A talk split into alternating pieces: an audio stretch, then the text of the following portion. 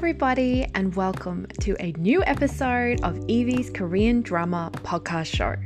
My name is Evie, I'm your host, and I am a K drama obsessive.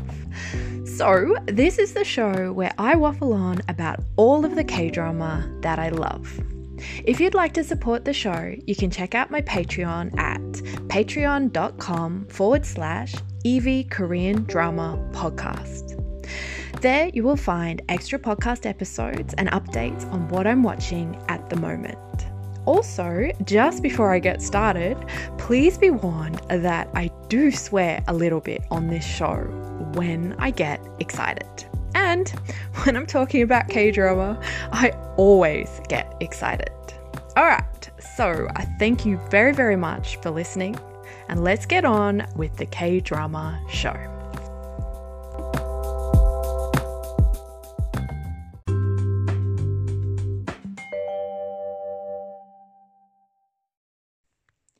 Hello, everybody, and welcome to a new episode of the podcast. I'm back to chat about K drama with you all this week. Hope everyone has been well.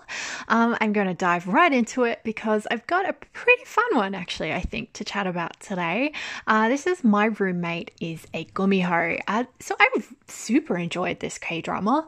Um, so it's called My My Roommate is a Gumiho, is the English title, and the direct translation from Korean is apparently Frightening Cohabitation which is a funny title. I guess my roommate is a gumiho is more explanatory, let's say. so this drama came out in 2021 uh, it is 16 episodes long, and I want to say fantasy romance, major rom com vibes. I think it's shot really well. Like, it's actually quite good quality. I think it's not like it's a super fluffy, nice drama, um, but it's kind of slick as well. I think it's shot really well. It looks really gorgeous. The people in it obviously look really gorgeous. Um, and when I kind of think back on it after, you know, having finished watching it, I'm kind of like, wasn't a lot of plot, was there? Was there a plot? I mean, there's a there's a vague plot, but realistically, you're just following this like charming set of people interacting on a college campus and in a rich man's house, and it's enough to sustain you for 16 episodes, which I think you know that's pretty cool. That's a pretty cool feat, I think. Um, for me, this K drama didn't really do that rom com 16 episode thing where it always runs out of steam. I felt like they introduced a few kind of interesting hurdles for our characters to get over. Um, and yeah, in hindsight, really not a lot of plot, but I think that I think the characters are charming enough to carry it. And I think I don't know. I really gobbled this one up, I guess. Um, I have to say, take that with a lit, like, you know, it's not a perfect drama. I did have like a few little, like, eh, whatever's about it. But on the whole, I actually fucking loved this. I really did. It's just really charming and fun and nice. And to be fair, I was in the mood for fluff. Like, all I wanted was sweetness and niceness. And I wanted like heavy romance and, you know, romantic hijinks kind of stuff. So I must say this K drama probably hit a spot that I wanted like right then when I picked it up. Um, but yeah, I don't know. I thought it was really good. Um, did I mention it was based on a web comic? I reckon I did, but who knows? I said it again. Um, so the reason that I picked this drama up um, I guess I was interested in it from the first, you know, when I first heard about who was in it and what it was going to be about. I always find Gumihos quite interesting and a lot of fun. And I do like, I don't know, it's such a classic trope, isn't it? Like ordinary usually girl, ordinary girl falls in love with supernatural old man. I feel like this is a trope where if you interrogate it too closely, you just inevitably going to end up going, yuck. yuck, he's 999 years old and she's only 20. But, um, you know, just don't think about it. It's fine. he's really young and handsome looking. So it's fine. Um, I have to say, yeah, that it did come up at one point in this drama for me where I was like, hmm, hmm. But on the whole, like, just just really fun, but also oh, I want to say really beautiful to look at. Um, that's both the cast and, you know, the way it's shot and filmed. But, you know, particularly the cast. I, I think they're all very pretty looking people.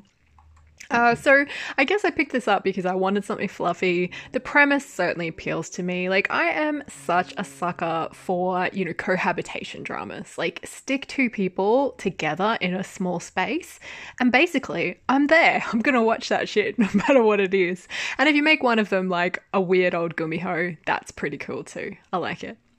Um, so for me, the casting was both uh, kind of like drew me in and also I want to say kind of repelled me. And now looking back on that, I'm like, ooh, because it's very interesting. Um, so the the lead actor in this, um, the main male lead role, is played by the actor Jung Ki Yong. So Jung Ki Yong is uh, he has sort of like a side sort of I want to say it's not a cameo role but more of a side character role in the very big drama My Mister with IU, um, and he plays sort of like this really fucking scary and awful petty criminal gangster guy who you hate, but also you know what a pretty face. Very confusing watching that but yeah, you have to hate him because he he he's a he's a woman basher. That's what he was. Um, very weird.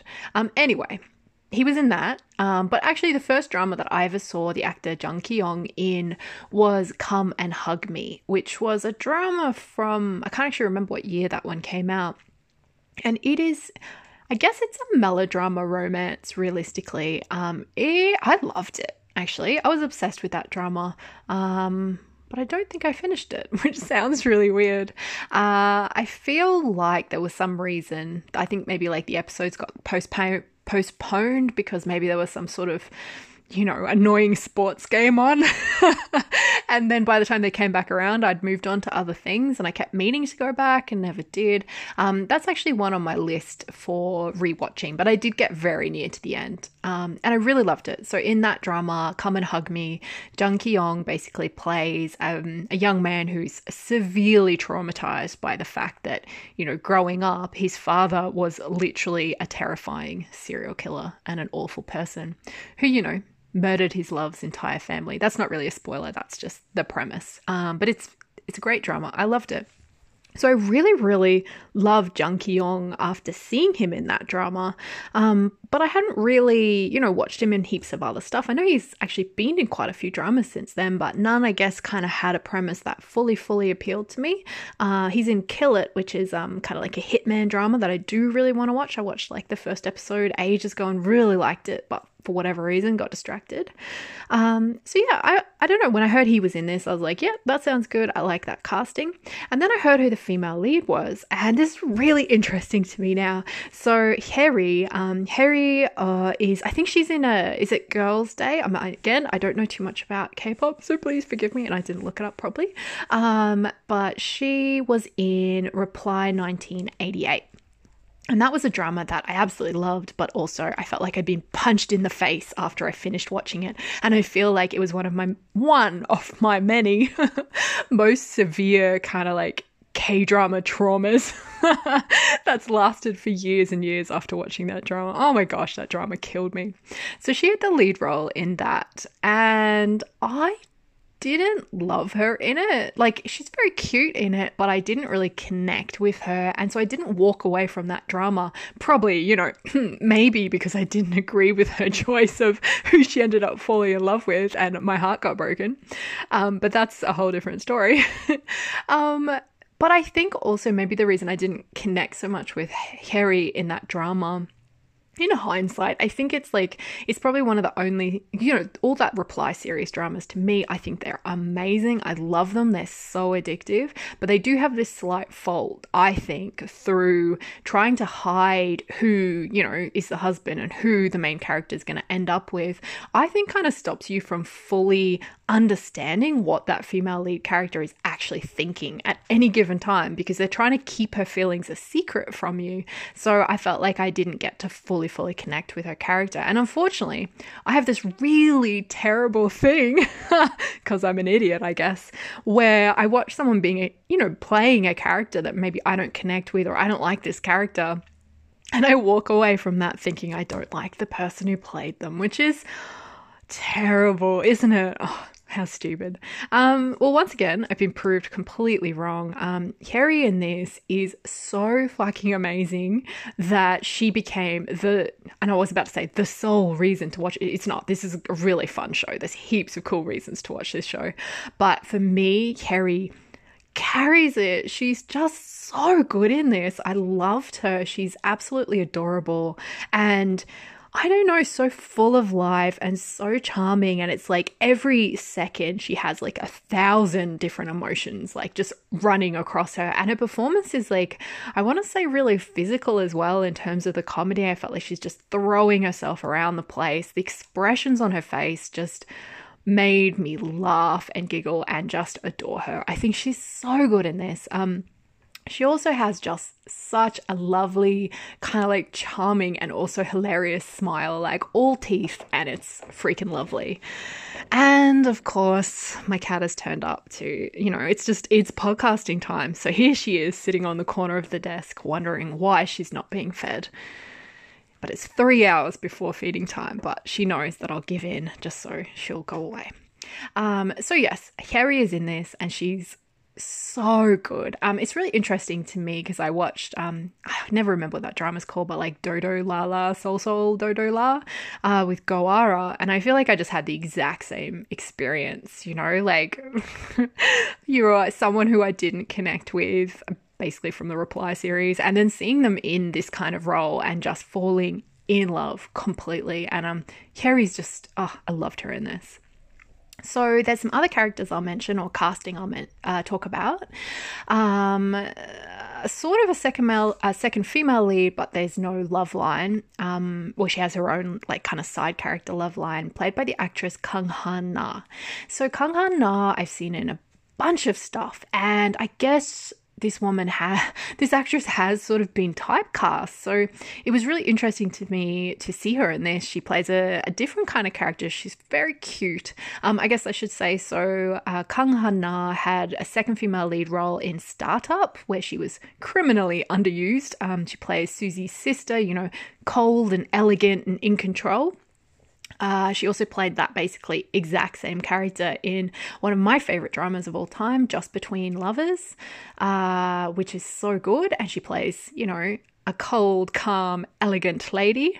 Um, and she just, you know, she that's her thing, I guess. And she's very beautiful and very elegant. So I guess that's why she gets kind of typecast. So it's really fun to see Kang Han Na in this. She's very cute and clueless and but also beautiful and elegant at the same time.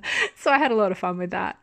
Um, and then the second male lead where there is there isn't really a true real love triangle um, because he you know falls in love with the female lead but she realistically does not look at him more than she absolutely has to at any point in the drama uh, but this is played by a dude that I hadn't seen before. His name, uh, the actor's name is Bae In Hyuk. Uh, so Bae In Hyuk has been in a couple dramas. Um, he's in um, one that's like super new in 2021 called At a Distance, Spring is Green, which is like a youth drama. I think he plays the second male lead in that as well. Um, and he's also in like a little, a little like web drama or webtoon drama that my friend Lizzie told me about, which, you know, look, I- I'm not going to lie. I might be going on some sort of K drama journey around K drama land, checking out this random guy's other dramas now. I really, really liked him in this. Um, I thought Bae In Hyuk was great. Yes, he is very handsome, it's true. but that's not why I'm watching all his old weird dramas. Of course not. why would I do that? I'm not that kind of woman. Uh, but I am because this drama, Kiss Goblin, that he's in is. It's terrible. it's a really low quality, and I'm still watching it. So, yeah, I guess it's because he's handsome. I'll admit it. Um, how embarrassing. Anyway, Bae In Hyuk plays the second male lead, and I really liked this character, not just because he was so handsome, but for other reasons too. I think he has a really great kind of like growth journey in the drama, which I'll talk about later. Um, so the actor Go Gyong Pyo, uh, I'm sure I've pronounced that incorrectly, um, who's in heaps of shit, but also was in Reply 1988. So it's a bit of a reunion for him with Hyeri. Um, but he just has like a little cameo as a weird white wearing mountain spirit who just sort of pops up, is vaguely threatening, pretends to be a cat at one point. oh my gosh, I forgot about that. I really liked this bit just you know jumping right into the drama now but there is literally this bit where you think there's this evil cat like stalking them. And it's this like be- like I'm a cat person all right? But it's this beautiful fluffy looking Persian squashed face white cat. And they keep showing it with like this blue like I'm doing finger umlauts like scary filter staring in the window. And there's like creepy music but it's still just this like ridiculous, hilarious squash face cat. I all I'm saying is I've never seen anything less scary in my life. so that was fun. I really enjoyed that. Um he really, you know, it's just a cameo role. He just sort of turns up and he's their spirit guide, I guess, and tells them what to do, solves some problems. Um, and then there's some more side characters. Um, so the actor Kim Do Won plays um, the main character, well, Hyeri's character's best friend, and her other best friend is played by an actress called Park Kyung Hee. Yeah. Uh, and I really liked both of them. They were both good. And they kind of have significant roles, I think, for sort of side friend characters. Um, so just before I get into the setup of I nearly said my girlfriend is a gumiho. That's a different show. This is my roommate is a gumiho. Um, I did see my girlfriend as a gumiho, actually. It was kind of old because it's from a while ago. Um, but I enjoyed it. That one has Shin Mina and Lee Sung Gi. Uh, and yeah, one of my first dramas, maybe. Hmm. Anyway, that's not what I'm talking about. What I was going to ask is, should you watch it? Um, or you guys are asking me. I don't know. Um, I'm all over the place. Yeah, this is a great drama. Um, it wasn't perfect for me. I think that it's kind of like one of those things where I just thoroughly enjoyed everything while I was watching it.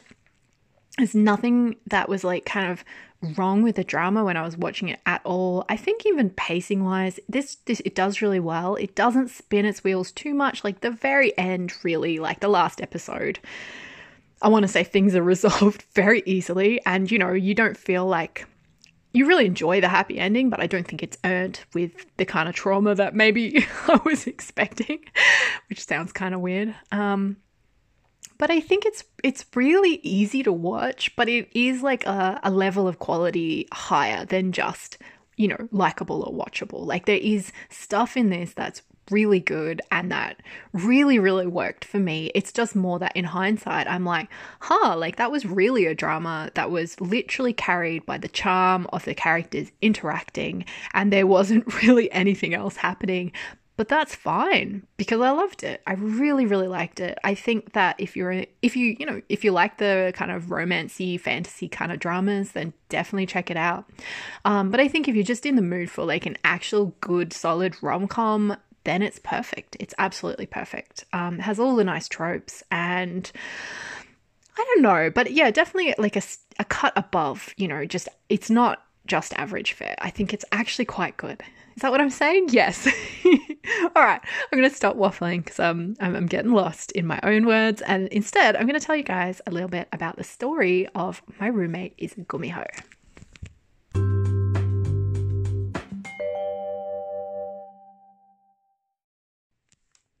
All right, so this K drama, I of should remember what ha- like how it opens. who knows? Who knows what it's about? Um, so Hyeri, our female lead, plays a character called Idam. Uh, so Idam is a university student. She's studying Korean history, which, frankly, I wish I was fucking studying Korean history at a university. How cool!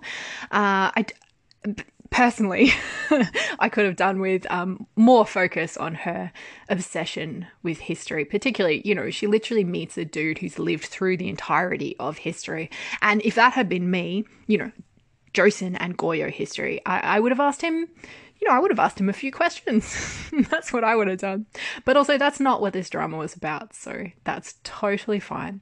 So Idam is, you know, she lives at home with her brother. I loved her brother. I loved their whole kind of like bickering relationship. I loved the fact that her brother is younger than her, but he's like twice as big as her. And he's, you know, she's supposed to be the older sister taking care of him, but literally all she does is come home drunk in the middle of the night and then he has to kind of clean up after her and he has to cook her breakfast every single day. so I really liked their kind of weird vibes. I thought it was really nice. Um, I, I just felt like their, their whole sibling thing felt really good.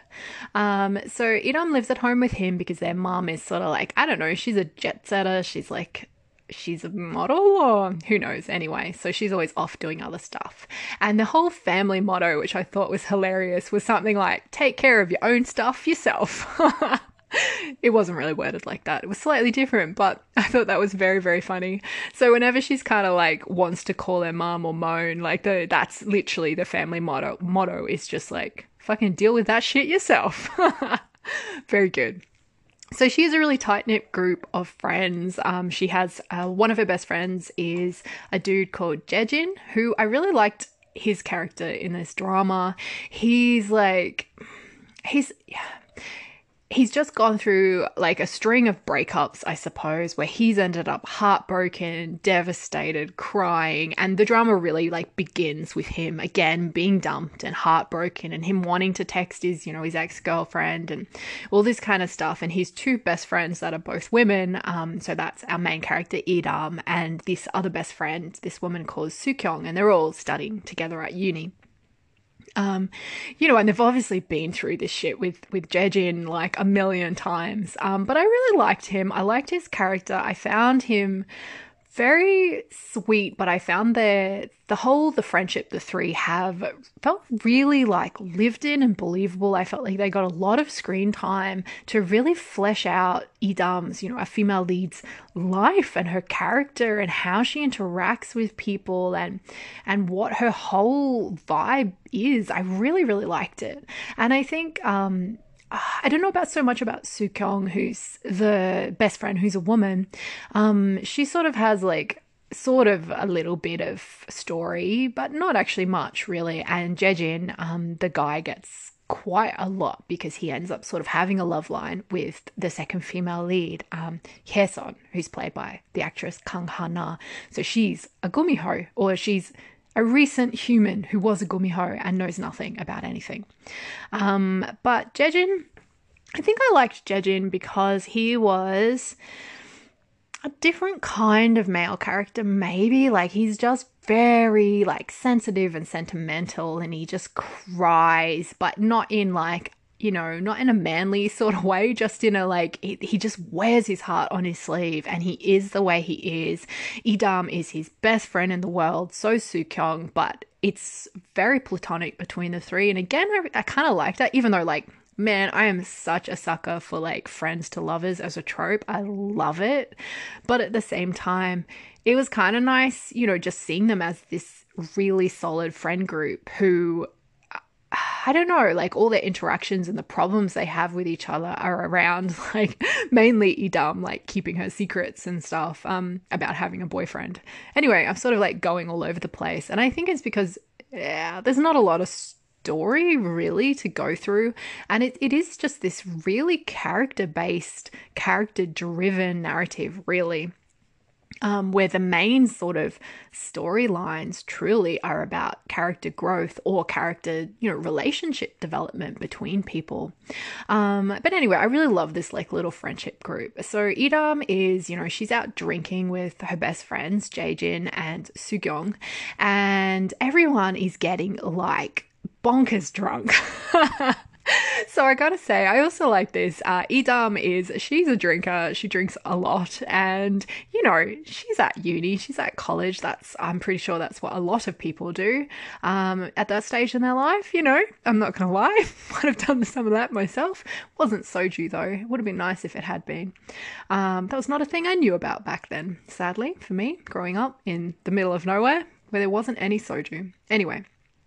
Um, so Jejin is like he's ridiculously drunk. I think Idam's a bit drunk, but she's not like messy, messy drunk like him. So she's kind of like dragging him home, um, you know, like kind of half carrying him down the street, and he's just being a general pain in the ass and talking about like, you know, wanting to call his ex-girlfriend and she's trying to stop him.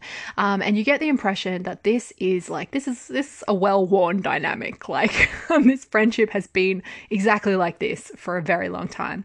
Uh, so Idam has no patience left, but also she'll do anything that Jejin needs her to. It's very nice kind of um, friendship, I think. Um, so Jejin, I don't know, he like maybe he collapses on like a cool looking sports car or he vomits on it. I don't really know. Um, can I just also, just as an aside, mention before I forget that the male lead in this, Jung Ki Young's character, um, who is Uyo, oh, Uyo, that's hard for me to say, Uyo, who's the gumiho, uh, Uyo the gumiho. Um, anyway, he has the most fucking monstrous looking pickup truck ute thing that I have ever seen in my life and is completely and utterly unnecessary for a history writing gumiho living in metropolitan Seoul to have it was insane. Um, but I think he has a different car at the start, and maybe it's because Jejin vomits on this other cool sports car that Uyo, the gumiho, goes off and buys his big fucking ute. Anyway, I digress. Um, so Jejin, I'm pretty sure he, he like I don't know, he bangs into the car. Maybe he breaks it a bit. Maybe he just bombs on it maybe all those things happen. And um, Idam is like trying to, I don't know, she's trying to pick him up or something. And then the owner of the car, who's Uyo, is like right there. So Uyo is our main male lead. Uh, he's the gumiho, and he's just a rich, handsome, kind of real, I want to say stoic, but it's not quite the right word because he smiles a lot. He's not he's just really like reserved and really quiet and he's not like super like ex- you know like louder than life in the way that Idam is where she sort of wears everything on her face. So um, I do find it really interesting Uyo you know we kind of as we delve a little bit deeper into his character um, it's just this idea around you know if you live forever and you've seen everything you know, what really is there to get excited about? You know, like he is literally living life removed from life. And I liked that. I liked that a lot. I like like I love those ideas. I think that stuff is fascinating. Um I think as humans, we're so obsessed by the idea of immortality. Like, it's so fucking appealing all the time. We're so obsessed with the idea of eternal, you know, supernatural beings and all this kind of stuff. But I love that idea of, like, if you really delve into that kind of myth or that idea of eternity or living forever, like, would it truly be that crash hot? I really don't think it would. I don't think it would. And I so I love those ideas. I wouldn't say this drama is the place that they get explored in any de- depth whatsoever. Um, but it is kind of touched on once or twice that I did I really liked. Um, there's this beautiful scene that I did like. Um, I'm just jumping around here, but Idam, um, you know, her relationship with Uyo when they first meet is very like, you know, it's not bickering on his side, but more her side. Um, but there's this moment, I guess, their first moment of like actual connection, and she begins to realize that he's actually really old and he's lived a lot of lives. And, you know, she's excited as a human would be like, wow, what's that like? You know, what's it like to have seen everything you've seen and live forever? And he just like, oh, I loved it. He just sort of has no, you know, I don't know. I don't know how to explain this kind of like expression. It's just this, he's just mild. Everything about him is super mild. He's just not getting involved, I guess, emotionally. And he's just like, you know, he's not upset about it. He's not happy about it. And he's just like, mm, you know, nothing. It feels like nothing. And then that's kind of like the first point, I think, where Idam gets like, you know, a deeper understanding or a level of emotion from him that it makes her think about him in a very different way. But I really love that idea. Like, what does it feel like to live forever? Like, it feels like nothing, you know? I don't know. I really, really liked it. But you know, jumping back to the start of the drama where I'm supposed to be starting from with the story. uh, so drunk Jejin kind of vomits on the car and Idam's trying to pick him up, but instead of picking him up, she drops him and then she swings around and then um, Uyo, who's like watching from the shadows, like kind of grabs her or whatever, and they're falling. They're all falling on each other in this kind of like weird human sandwich, which is pretty funny. Um, and he, the gumiho, Uyo, kind of vomits up his gumiho bead, um, but it's, you know, it's done romantically because it's like kind of slowly pops out of his mouth and it's glowing and it flies through the air into Idam's mouth. So you wouldn't want to say vomit because it's the wrong word. It's um very slow and shiny and lovely. Um, but Idam swallows his gumiho bead thing. so I want to say the gumiho law kind of had me a little bit confused in the drama. Uh, but I think that might be, it's probably like a cultural thing. You know, I did not grow up hearing about gumihos or gumiho stories or all that kind of stuff. But obviously, I think in Korea um, or, you know, a lot of countries where gumiho myths or similar kind of myths exist, I think there's just a lot of assumed knowledge around gumihos in the same way as, you know, in my country, if you were going to you know, make a movie about a vampire, you don't need to explain that shit. Like everyone just knows. So I think that the fact that I didn't fully, fully get you know, the was in in Idam's stomach, but it's like gathering energy for Uyo, I think. But then he can take it back whenever he wants, and then that'll like sustain him for longer. So he's kind of like a vampire in his own energy sucking bead way. Um, so I didn't fully, fully like, I didn't fully get it, I suppose, why he was like, oh, I, I wanted to, oh no, I shut my, I shut my little gumiho tab oh well. Um, I didn't really fully get why he wanted her to come live in his house, you know, why he couldn't take the beat out immediately, and why he was so sad about the fact that in a year it would kill her when he could just take it out at any point. I felt like slightly confused by all of that, but also I feel that it didn't matter. I, you know, I picked it up as I watched more. Maybe I just missed something when it was being explained, or maybe it is assumed knowledge and it's not really something that needed to be explained in this context because maybe most, you know, watchers, particularly, you know, domestically in Korea, already know these things. I don't know. Um, and also, it didn't really matter, to be honest. Um, so yeah, uh, Idam kind of wakes up the next day, and I think she's feeling real sick. She's like all over the place, and in the end, you know, like I think she goes, oh, she wakes up in his house or something, I think, because, he, you know, she's got his bead, so he's just not letting her go off and do her own thing. So it's quite funny. Like, you know, she wakes up on his couch, he's sitting there just like staring at her like a big, handsome weirdo. Um, and then he proceeds to just tell her straight, he's like, I'm a gumiho and you've got my bead in your stomach. and like, you have to live here in my house. And it's, I actually really, really liked this very, very funny, straight up like way of telling her the truth. I thought that was very, very amusing. Um, and I kind of like the idea of it even more when I think about him. You know, he is 999 years old. Like, I'm pretty sure he knows that people, you know, are going to react weirdly to this. So I very much enjoyed this very matter of fact way that he says it. Um, so they have to basically end up living together. Um, and at first, of course, there's all sorts of, you know, hijinks, and Idam is just generally fucking hilarious non-stop and uyo is just generally perplexed by everything she does but little by little more and more charmed and i think idam is very charmed by him because because because the actor Jung Ki has like very pretty eyes, maybe, I think. I'm pretty sure it's more than just his eyes. But what what else is it? He's very suave and charming, and I think it's an interesting thing because at the beginning, oh, there is this interesting thing I suppose about him when I think about it. You know, he isn't human. And there's a couple of instances in the drama where they try and sort of explore this idea that he's never been human. Like, I think that most supernatural, eternal beings that we watch in like fantasy dramas are people that were human once, they've lost their humanity. They no longer have access to their humanity. They've become something else. But it's like it was there originally. Like they can tap back into that eventually, usually with the female lead's help. But in this drama, there was no humanity. he feels different emotions to humans. He sees the world differently to humans. He doesn't have the same kind of empathy or understanding of things, of looking at the world the way that humans do. And I think that is super, super interesting.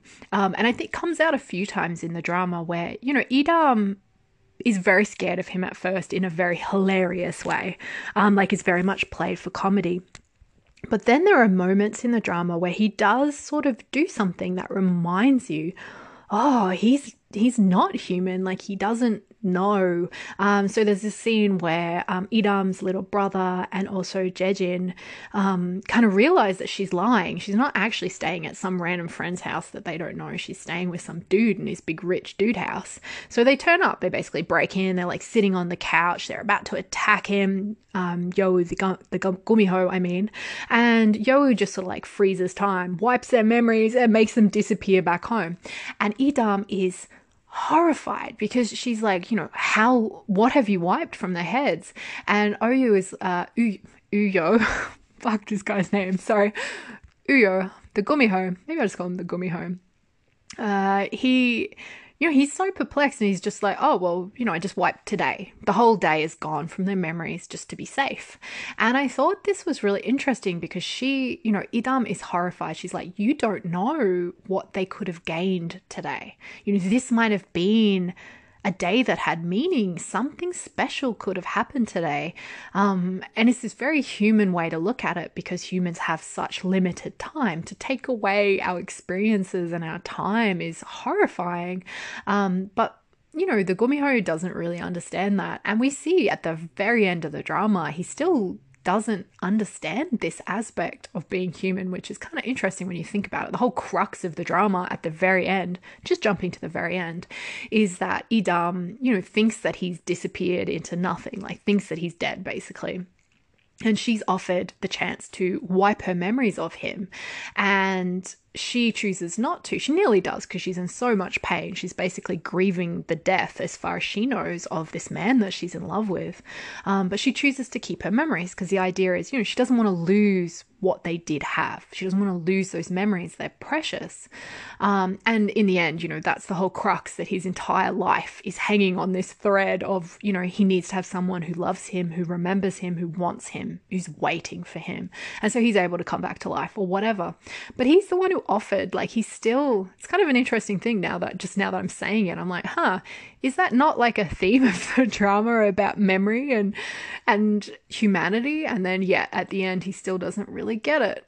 Huh. I think this is not really. This is a fun, frothy, cute, sweet drama, and the romance sucked me in. The character interactions sucked me in, but I don't think that it's like got this deeper like discussion around themes or you know humanity or immortality or anything like that which is fine. Like gosh not all dramas have to be like that. And it's certainly not something that you know you feel is lacking when you're watching the show. It's just more when i'm trying to like grasp onto these like threads of theme in this discussion i'm kind of like pulling and realizing there's nothing at the end of this thread. Or maybe there is and i'm not seeing it. Anyway who knows? Um so basically they're they're living together. Oh and then you know um yeah, so they're living together. Idam is under the impression that she has a year to live before this this bead basically eats her alive, all her energy, and she dies. And this seems to be true. But the thing that was confusing to me, so you realize that the Gumiho knows that he can take the bead out of her at any point, but he's only got like another year or something before he's either going to disappear into nothing, turn into an evil spirit, or if he's lucky, become human. And he thinks that the more energy he collects from humans, the more, you know, he'll turn into a human. So he's very keen to leave this bead inside her and basically having her live with him like his own little human sandwich, I suppose, to sustain him. Which, when you fucking think about it, that is dark as fuck. Like, he's like, oh, I'm just gonna let her keep this bead for a whole year and watch her slowly fade away so I can eat her energy. Wow, that's dark. Um, and so she's like kind of pestering him all the time. She's like, Have you figured out how to get this fucking bead out of me? I don't want to die in a year. And eventually, we realize that he does know how to take the bead out. He knows he can take it out at any point. But taking the bead out means that you wipe her memories. And so, the whole reason that he's kind of not doing it now is because he's falling in love with her and he doesn't want her memories of him to disappear. He wants to keep her in his life. He's having fun for like the first time since his his old girlfriend died because he didn't take the bead out of her stomach and she slowly died in the Joseon era, which, you know, it's pretty fucked up. He could have taken the bead out a bit earlier, like a day earlier. Anyway, um, so yeah, that's basically it. It's a cohabitation drama. She's uh, Idam's off at school the whole time, and there's all sorts of mad interactions at school. Heaps of really like I found really interesting stuff with the second male lead, and like that kind of uh, I don't know, like uni sort of boyogue sort of culture of of just I don't know, not great stuff towards women, like that so yeah, I mean that's kind of it. That's the story. If the setup is really, you know, getting them to live together. They're trying to hide it from, you know, all of her very invasive friends. Um, there's the second female lead who sort of plays uh, a very funny and I, I think very likable kind of foil relationship with um, the Gumiho main dude. Um, and really, the whole like the story is how can they be together and how can he turn human, but also I guess just general romantic hijinks, realistically. And then there's this weird thing where he becomes her professor for a bit, which I'll talk about later. So I think that's probably enough of the setup. Like it really just rolls on from there. Um, and I'm going to talk next about the stuff that I loved about my roommate Is a Gumiho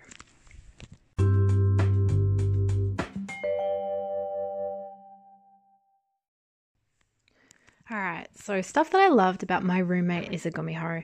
Um, I think number one for me about this show, or yeah, the thing that I probably loved the most um, was Hyeri. Um, I think she is just gold in this. I liked her so much. She, oh, she just felt like larger than life, I suppose. Um, very, very beautiful to look at, but this very like physical, funny charming and very adorable kind of performance. I really, really enjoyed it.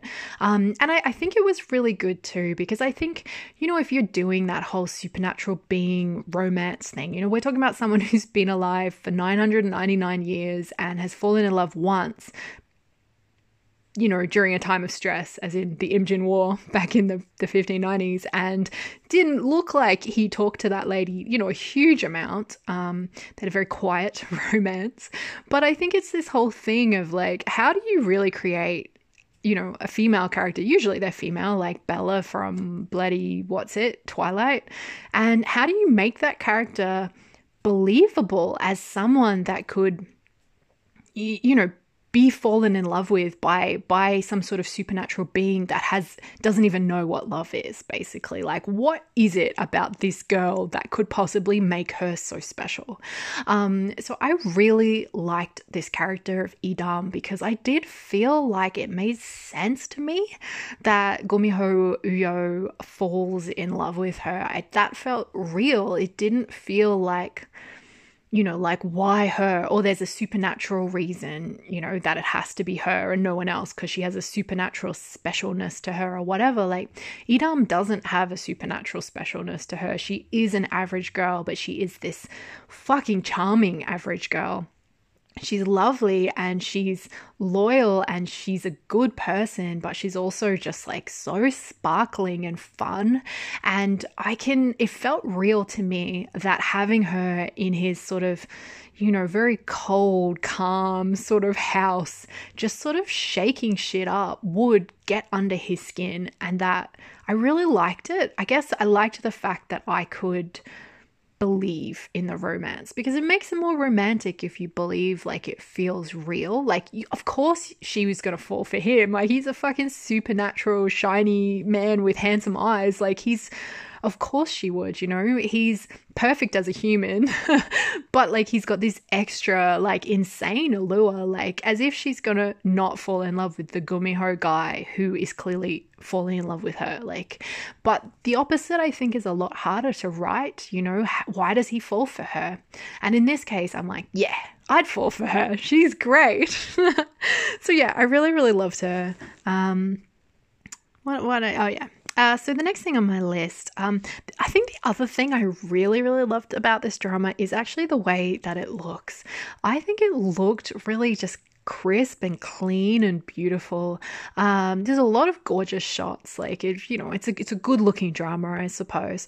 But the thing that I really noticed and loved, it does it did this really weird thing where, you know, if if a couple are like, you know, having a romantic scene or having an interaction or whatever in this in a drama and the camera is always like kind of angled from the side so you can kind of see most of their face but you're still at the side and this drama has these like mad full on face on headshots where you know they're basically looking directly at the camera as they you know say their lines or whatever and what you get is this really for me like weirdly intimate kind of I don't know, where, you know, you've got someone like the actor Jang Ki-yong saying his love lines directly into the camera while staring directly like into your eyes. It's a really weird experience.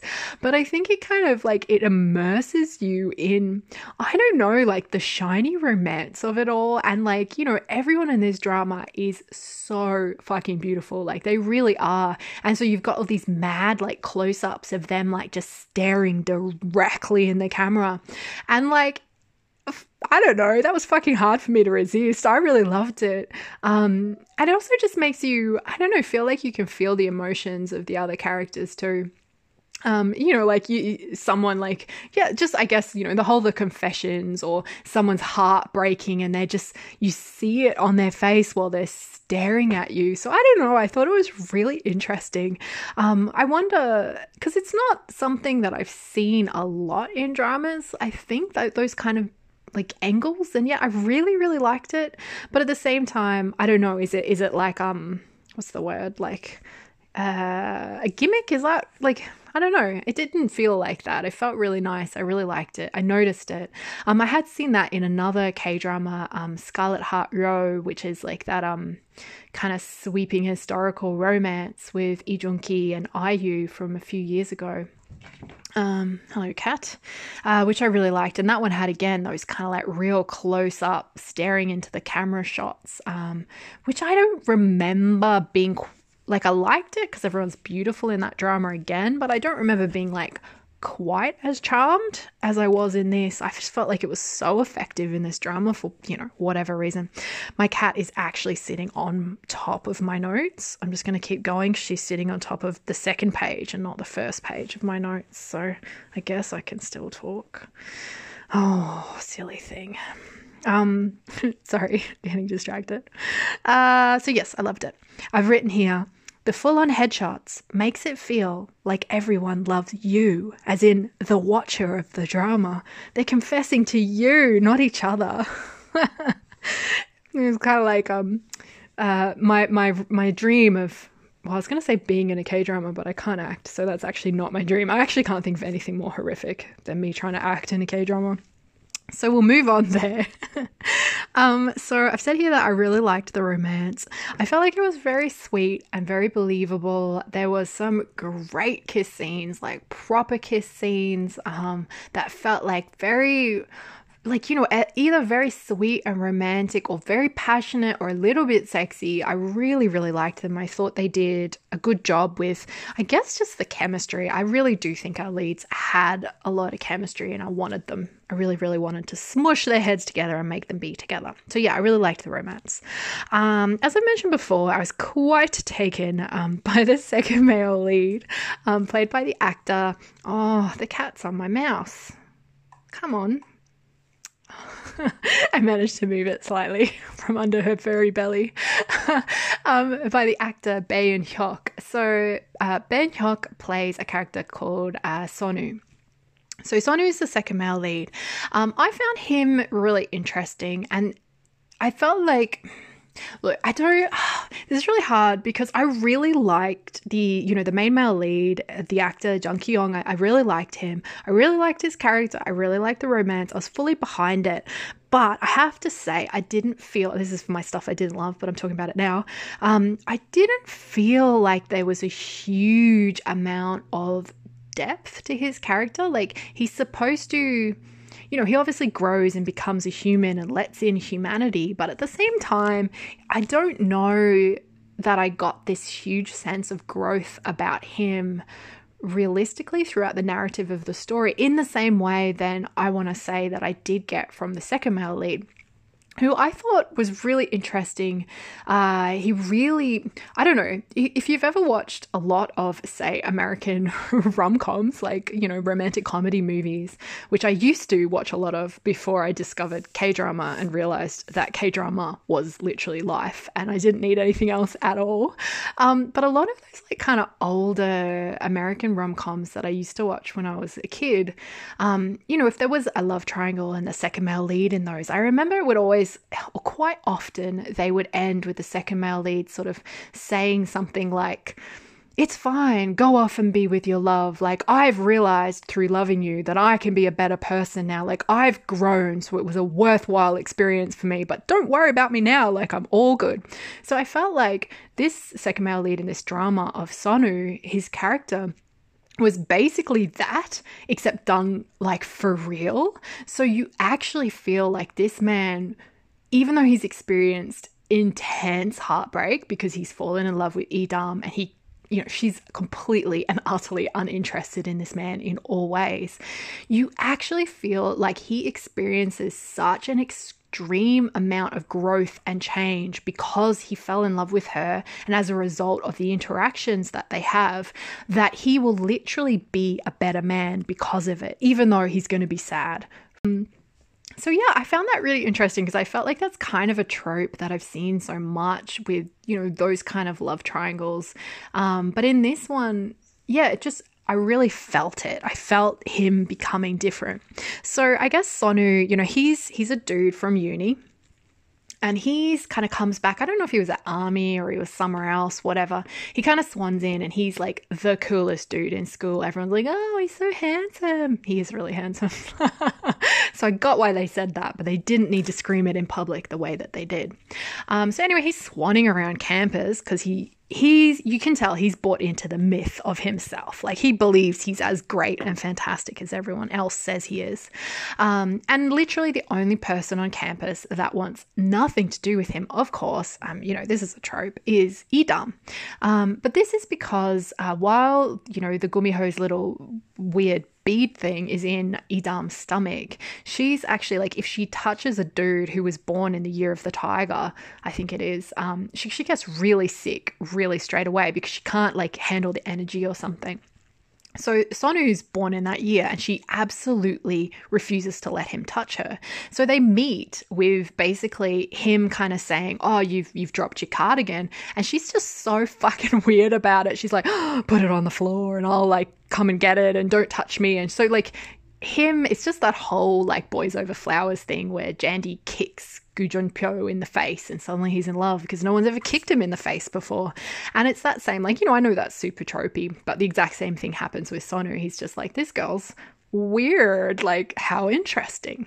Um, so he just starts getting to know her more because she's so weird and she keeps rejecting him because she doesn't want to go on dates with him. And he, like, fucking hell, at the start of the drama, I have to say, like, he comes on way too strong. Like, this is a dude who's clearly used to girls fawning all over him. Like, it's not attractive. He's just way too, like, kind of aggressively flirty for me.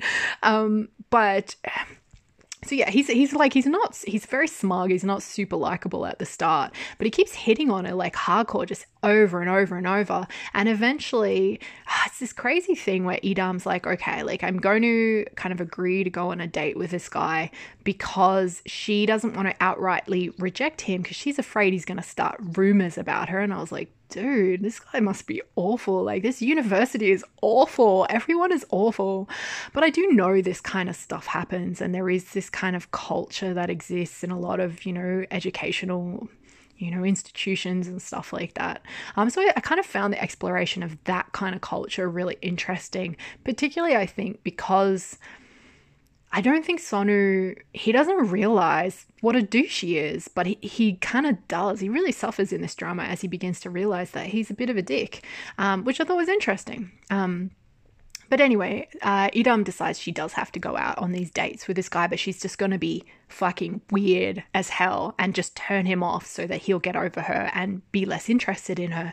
But of course, it doesn't work because even when Idam is trying to be her weirdest, and she was being pretty weird, and he was even like, This is pretty weird, she's still so fucking charming that she just like knocked his socks off, if that's a thing you can say. Where did his socks go? I don't know, somewhere else. Um, and there's also this absolutely, I just loved it. I thought it was very funny. So when Idam first moves into the Gumiho's, you know, beautiful, pristine house, she, you know, she sends him out on this big mission to get her food. She's like gone to the toilet. Um, and you know, in K dramas, because there's so much poo humor, she does big poo and then it won't flush and it's like the toilet's clogged. And you know, I'm not super into poo jokes. Like, it's not super my thing, but I actually thought this one was quite funny um, because she's kind of like getting all these texts at this time. Like, she's sent off the Gumiho. She's like, please go get me this really weird food from a weird place because she just doesn't want him to come home. She's so embarrassed to tell him about this. But she's got Sonu, the second male lead, like constantly texting her and being like, why aren't you texting me back? Like, let's go on a date. Let's hang out. I love you. He doesn't say that, but you get the general gist. And Idam, because she's so uninterested in him, she's just basically like, My toilet's clogged. Can you please help me? How do you unclog a toilet? And he's just like, again, he's just so caught off balance. Like, this is not the normal sort of flirting behavior that he's used to. Um, so Sonu kind of ends up calling her and like talking her through how to unclog poop from her toilet. And then, you know, he gets off the phone and she's real excited and sends him a text and he's like, it worked, yay. And he's just like sitting there and he's like real like shocked and he's kind of like, huh, like her toilet really was clogged. Like it wasn't a ploy. It was just it was a thing that happened. It's so weird. And so like there's all these moments with him where you're like, yeah, it does not start off well. Like he makes a bet with his friends for like a hundred bucks that he can get with Dam, even though, you know, Dam has basically rejected everyone at uni and doesn't date anyone at uni, which I can see why, because they're all douches. Um so he's like he's not a good dude, but you can see this progression of as he falls in love with her, basically. Um and then there's just these amazing amazing scenes, which I really loved, where it comes out that this is what he did. He bet money on her like and she hates him after that. She never really she doesn't really forgive him at any point. She doesn't really get over it. She's so uninterested in him.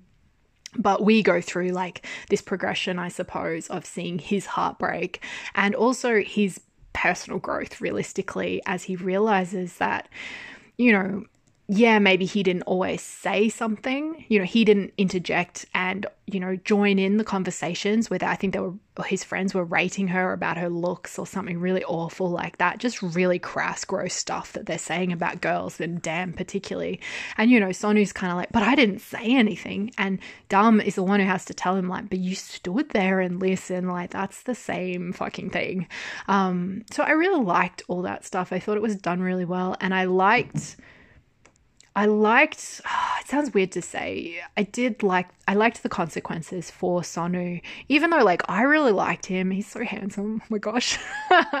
so, like, there's a part of me that was like, oh, I would have liked them to get together, but not really. Like, realistically, Idam and the Gumiho are perfect. It was only ever going to be them. Like, I, it's totally obvious that where her feelings lie and also why. Um, it made a lot of sense that romance but at the same time i felt very very sucked into sonu's whole unrequited love thing. I guess that's a thing for me though. Unrequited love is just one of those tropes that murders my heart and particularly if it's like a dude who's all unrequited love for a girl and he doesn't get her and he's all heartbroken and you know he's staring directly into the camera and directly into my eyes eyes while his heart is breaking. Like i guess that's just what i cannot resist At least I know myself. And, you know, I've publicly declared my embarrassment. Isn't that great? Um, I've, I've literally written all the shots of Sonu's heartbroken face. Oh my gosh. it was pretty full on. Um, so there was this really cool thing, I think. Um, most six, uh, not most, a lot of 16 episode rom coms for me, they get to this point three quarters of the way through where they run out of story and they spin their wheels. This drama did not for me. I felt like it just chugged right on through. And I think that they had this they managed to introduce some really, really interesting kind of twists, I think. Um, so there's two particularly uh, that I'm thinking of, and the first one is probably when you know the Gumiho Uyo finally realizes he's like really does care about Idam, and he doesn't want her to die from wasting away from the bead. So you know he takes her out for a nice day, and then basically to take the bead off her, he has to kiss her, but it also wipes her memory. So to save her life, he's giving her up, and he's very super sad about it. So it's this great kind of I guess, new plot development, which means that her memories are wiped, or, you know, so he thinks. Um, and you know, they don't know each other anymore, or at least they're pretending not to. So I don't know, it just adds this whole like level of new, fresh way for them to interact that I think really kept the pacing going and kept things moving forward. And then the second interesting thing that happened was with uh, the second male lead, Sonu. Um, there's this weird like mountain spirit dude who keeps turning up and just i don't know stirring the pot or whatever.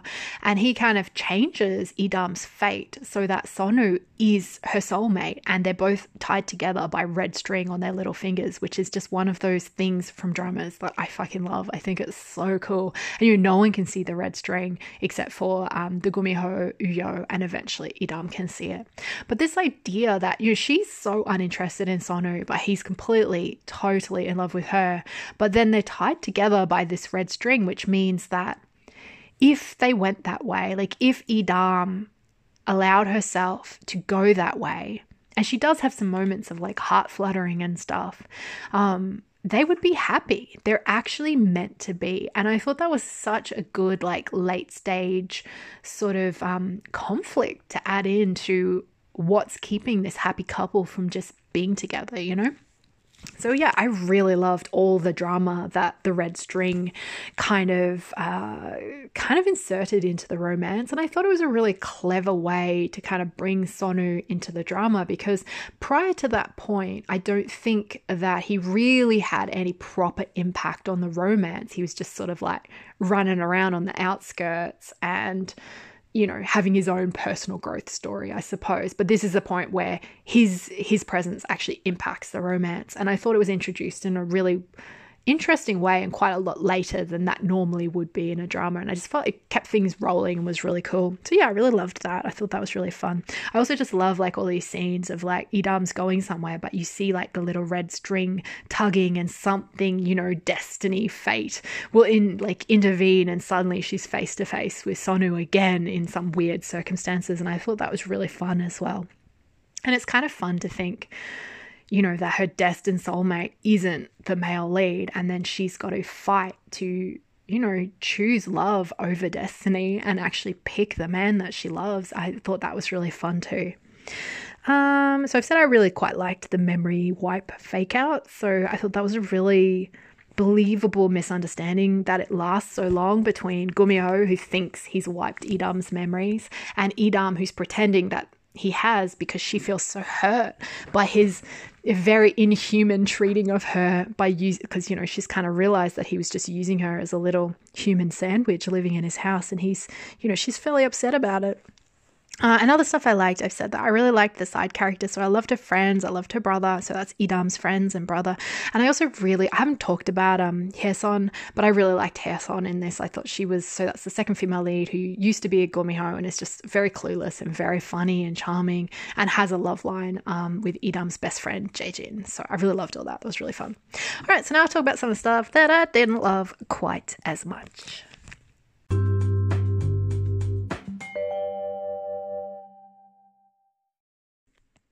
Alright, so stuff that I didn't love as much about my roommate is a gumiho.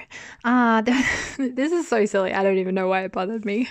Um, probably it's not anything that even matters at all. But there's this scene where Idam and Gumiho are yo yo whoa yo yeah are like hanging out in her house and they're like you know lying on her bed and she's showing the Gumiho guy all her you know, baby photos and stuff, and he's just like I was never a baby. I was never young. I've always been like this. Like I was just, I just appeared like this, and I was like, "Whoa!" It was like I don't know. My, it was like my brain just like exploded. I was like, "Whoa, what?" So I feel like this must be one of those, and it's never mentioned again in the drama. And Idam wasn't surprised. So I can only guess that this must just be this just must be Gumiho lore. It must be how it is in the myths and, you know, the legends from history. This must be common knowledge. But at the same time, I'm sure that I read a book about a Gumiho that had a Gumiho mum that had her as the Gumiho baby when she grew up and she was a teen. So, anyway, I don't know, but I thought that was weird. I don't even know why I thought it was so weird, but it was weird. There you go. Um, so something else that I was like, meh, whatever, was at the start of the drama, there's like all these like ladies getting murdered really like fucking brutally in the background every now and then. It would just like happen so not often that by the time it happened again, you'd be like, what? In this drama, in this cute, fun drama? Like, I can't believe they just bloody, brutally murdered ladies everywhere. But there's like a couple of shots where they're trying to pretend that it's like Gumiho Uyo, and they're like, ooh, look at him coming back from somewhere late at night like ooh, and you're just like as if like it's it's barely given any screen time, so it's just so unlikely that it's him. And then it's like a little ghost, evil ghost thing, and it's taking people's faces, and then he just fights it, and then he beats it, and then that's that. and I was like, that's I don't know. It just sort of fizzles out. It doesn't matter because it doesn't matter in the show. Like it's just it didn't even need to be in there because, or you know, it could have. It either needs to be more and given more and actually be a real danger, or I think it needs to be completely withdrawn um, was my opinion anyway but it didn't really matter either way although i did think it was really weird because the reason that gumiho uyo realizes that this ghost is like attacking people close to him and wearing his face is because um, he gets a call from his publishers, and the publishers are like, hey, just letting you know, just a heads up.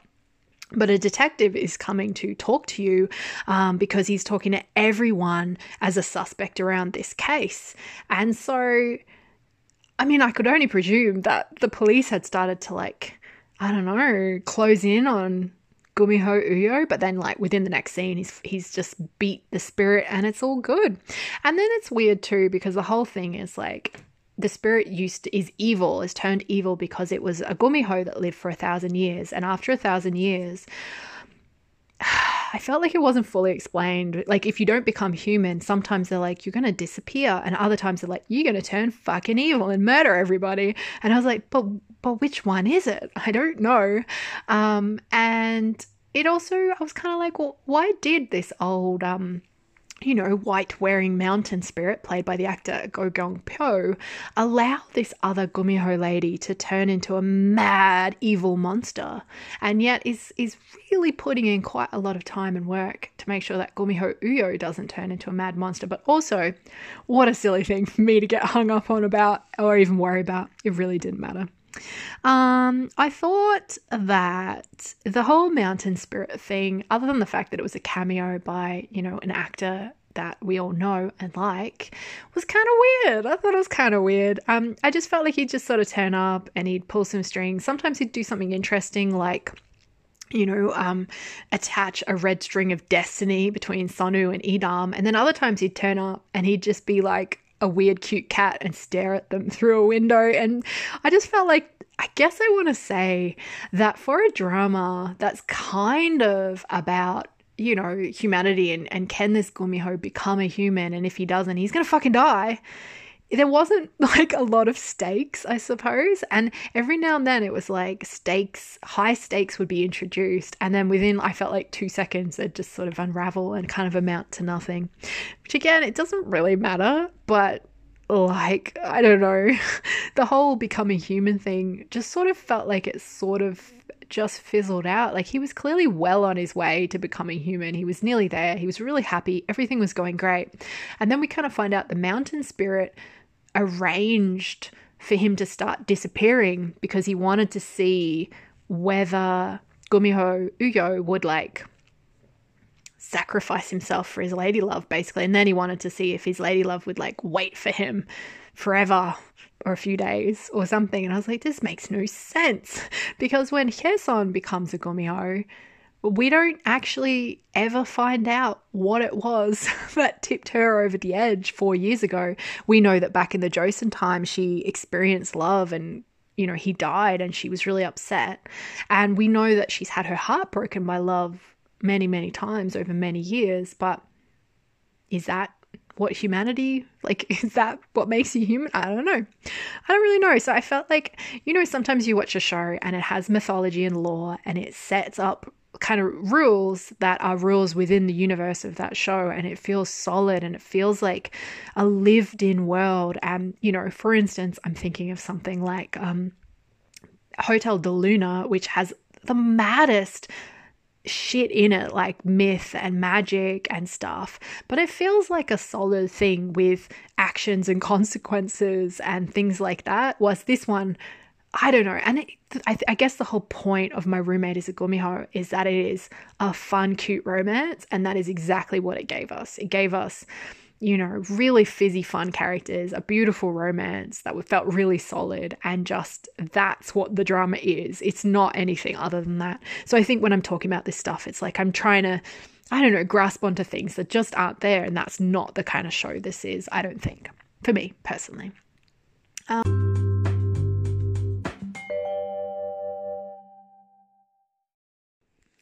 Oh, and so one of the last things that I guess I wasn't super, super keen on, um, but I think this is like, I think this is a personal taste kind of thing.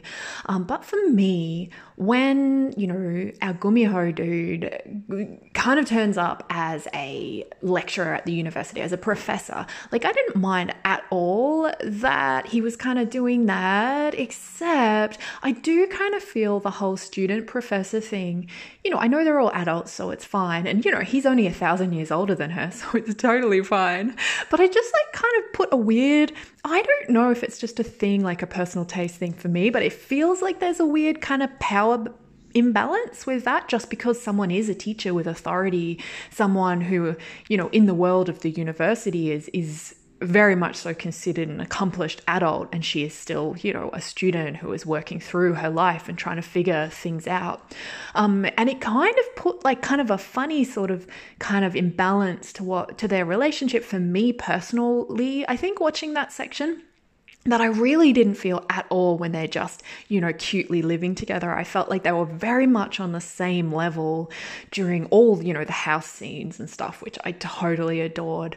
Um, so it was kind of a weird one because I kind of love the idea that, you know, she's forgotten him or she's pretending to forget him and he can't let her go, but he thinks she can't remember. And, you know, his only way of staying close to her is to turn up at university. So it's kind of like, I like the setup, but then I kind of didn't love just that for me personally, weird imbalance that I felt like that led to. But at the same time, like it's not a big issue, but it wasn't my favorite part of the romance. I guess I much preferred the cohabitation hijinks kind of stuff was super, super fun.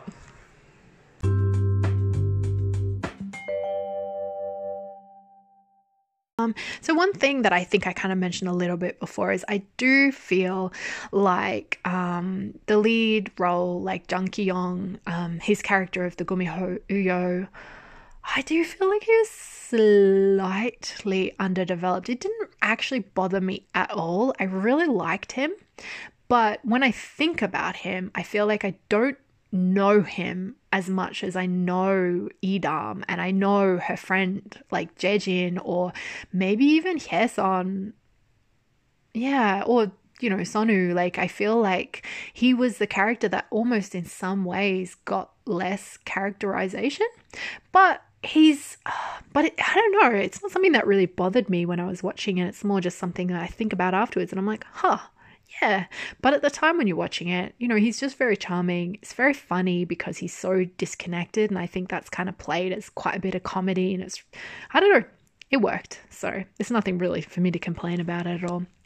But I guess I felt like the whole turning human thing and it was just felt a little bit easy, like not quite as heavy as it could have. Um, but that's, you know, that's totally fine. Um, one thing I thought was kind of weird that I didn't totally love, but also I didn't really mind and it didn't matter was um, Idam's other best friend, Sugyong.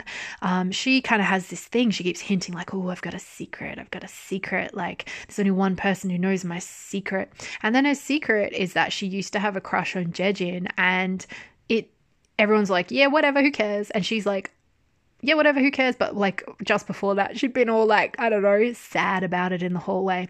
So I felt like that was a total fake out and I could have done without, but also I didn't really care. Uh so oh and then I yeah, no, that's it. That's actually it on my my list. So for the end of the drama, I think I've already talked about the end because I think I pretty much talked about that at the very start. um the end for me was it was everything that I wanted by this point, you know, like I, I wasn't really expecting anything, you know, beyond a bit of cute fluff and them getting back together. Although I have to say, um, seeing Idam kind of mourning, like grieving the fact that as far as she knows, Gumiho Uyo is gone, like he's literally ceased to exist. And actually, I loved that whole thing of seeing his hands like disappearing, and you see his photos start disappearing, and you see particularly like the books that he's written disappear because it never occurred to me that by him disappearing, that meant that traces of him in the world would disappear. Um, and I think that's so, I don't know, it's so scary. Like, what's worse than dying is ceasing to exist. The people that loved you forgetting that you were real. Like, that's literally fucking awful. It's the worst thing I could think of. Um, so again, I feel like it was this very interesting idea that wasn't like explored in the way that it could have been. And I guess I'm thinking of something like uh, the K drama from quite a while ago called Queen In-hyun's Man, which is another fantasy romance that deals with like some of like well some of the separation things I suppose that this one does at the end of like we can't be together and you know memory and memory loss and all this kind of stuff. And that's a real zingy rom-com as well. But my gosh does it get deep and dark and emotional at the end in a way that just breaks your heart in a good way. Because spoiler alert for Queen In-hyun's Man, which came out many years ago, there is a happy ending. So by the time you get this happy ending, I know a lot of people might not agree because there's some stuff with that ending, but for me personally, so satisfying. Like I felt like the characters went through, you know, some agony and they deserved this happy ending. So I felt so satisfied. Um, whilst and you know, it felt so much more romantic.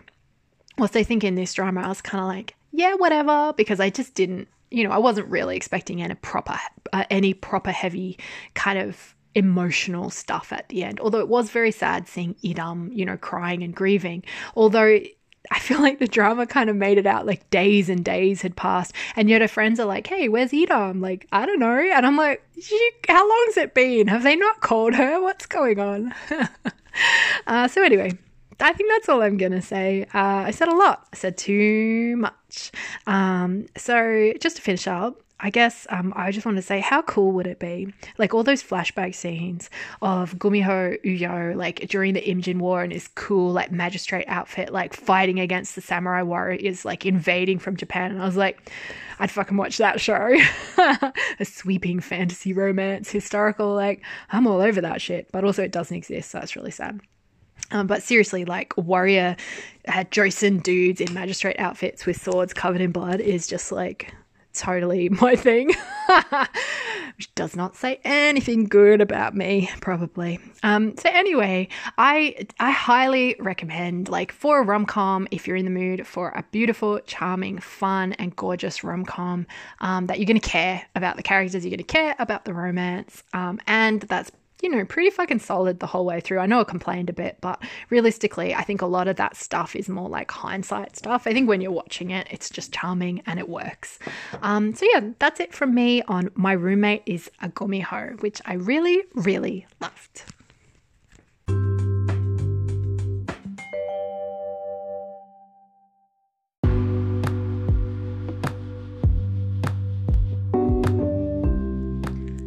Brings me to the very end of this week's episode. Thank you all so very much for tuning in this week. I just want to say a massive thank you to everyone who listens to the show. Thank you all. Um, but also a very special thank you to those people who have decided to support the show on Patreon. You guys are the best. Um, and also a very special shout out and thank you this week to new Patreon supporter, Deborah Montgomery. Thank you so much, Deborah. It's very lovely to have you on Patreon. Um, if anyone does want to check out Patreon, you can. There's extra episodes and lots of random stuff on there, pretty much. Um, and I really, really hope that you guys will all tune in again next week. It's season finale week next week, so it will be the last episode um, for a short while, uh, just while I take a little break. But next week will be a guest gabble, and I am super, super excited about this one. It is also episode 100, so that's a big deal for me. Um, and I really want to celebrate it in style, and I've got something I think a really cool episode in store for next week. Uh, so that's it from me for this week. Um, I hope everyone has a lovely week going forward. And until next week, um, when hopefully you will tune back in, this is Leah Evie. Goodbye, everybody. Over and out.